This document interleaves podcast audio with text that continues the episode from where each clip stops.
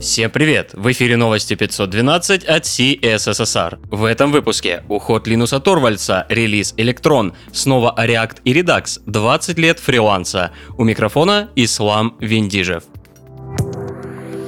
Новости релизов.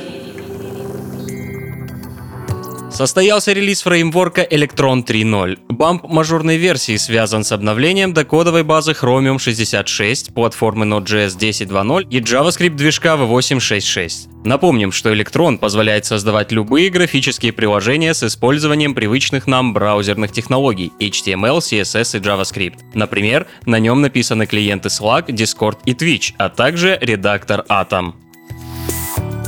Выпустив на прошлой неделе LTS-релиз, разработчики Node Foundation приступили к релизу новой версии ноды 10.11. Помимо расширения и фикса модулей FS и HTTP 2, команда разработчиков представила нового коллаборатора. Им стал Кристофер Хиллер, известный в первую очередь по разработке тестового фреймворка Mocha. Полный список изменений на странице релиза. Не обошли стороной и разработчиков мобильных приложений. Google анонсировал выход Flutter Release Preview 2, тулкита для создания интерфейсов на iOS и Android. По словам разработчиков, во второй версии упор сделан на работу с iOS-приложениями. Была внедрена библиотека виджетов и классов для компонентов из Cupertino. Кроме того, размер пакета будет сокращен до 30%.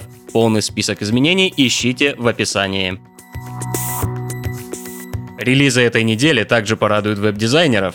Вышел Framer X, новая версия популярного инструмента для прототипирования сайтов и приложений. Также была анонсирована возможность работать с React в новой версии. Дэн Абрамов выступил с приветственным словом и поздравил всех дизайнеров, использующих Framer с присоединением к React-сообществу. Дэн пообещал, что сообщество будет оказывать поддержку по вопросам разработки на React. Интересные публикации. Не обошлось без тени создателя Redux и в статье Дэвида Чедия, посвященной проблеме иммутабельности и сайт-эффектов в связке React и Redux. Учитывая объем статьи, а также объяснение различных тонких моментов вроде Change Detection и Shallow Diff, получилось компактное руководство по созданию иммутабельных и производительных приложений. Кстати, если хотите подробнее изучить проблемы сайд-эффектов и перформанса React приложений, то рекомендуем статьи наших разработчиков «Осторожно, возможно, побочные эффекты» и «Основы производительности React приложений». Вышла статья Адама Коути, фрилансера-разработчика с 20-летним стажем. Internet Explorer только-только пробовал работать с HTML. Google еще рождался в кулуарах Стэнфорда, а автор уже начал создавать первые веб-сайты. Адам рассказывает о том, как расширять сеть своих клиентов, правильно оценивать сроки, организовать работу дома, не ночевать за компьютером и о том, как важна надежность фрилансера. Другим новостям.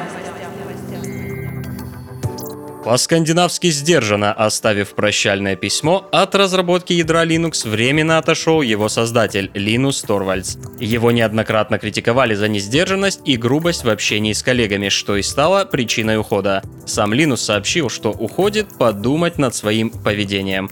Кроме того, был обновлен Code of Conduct, который теперь будет более четко регламентировать отношения между коллабораторами. В Рио назначен Грег Кроа Хартман.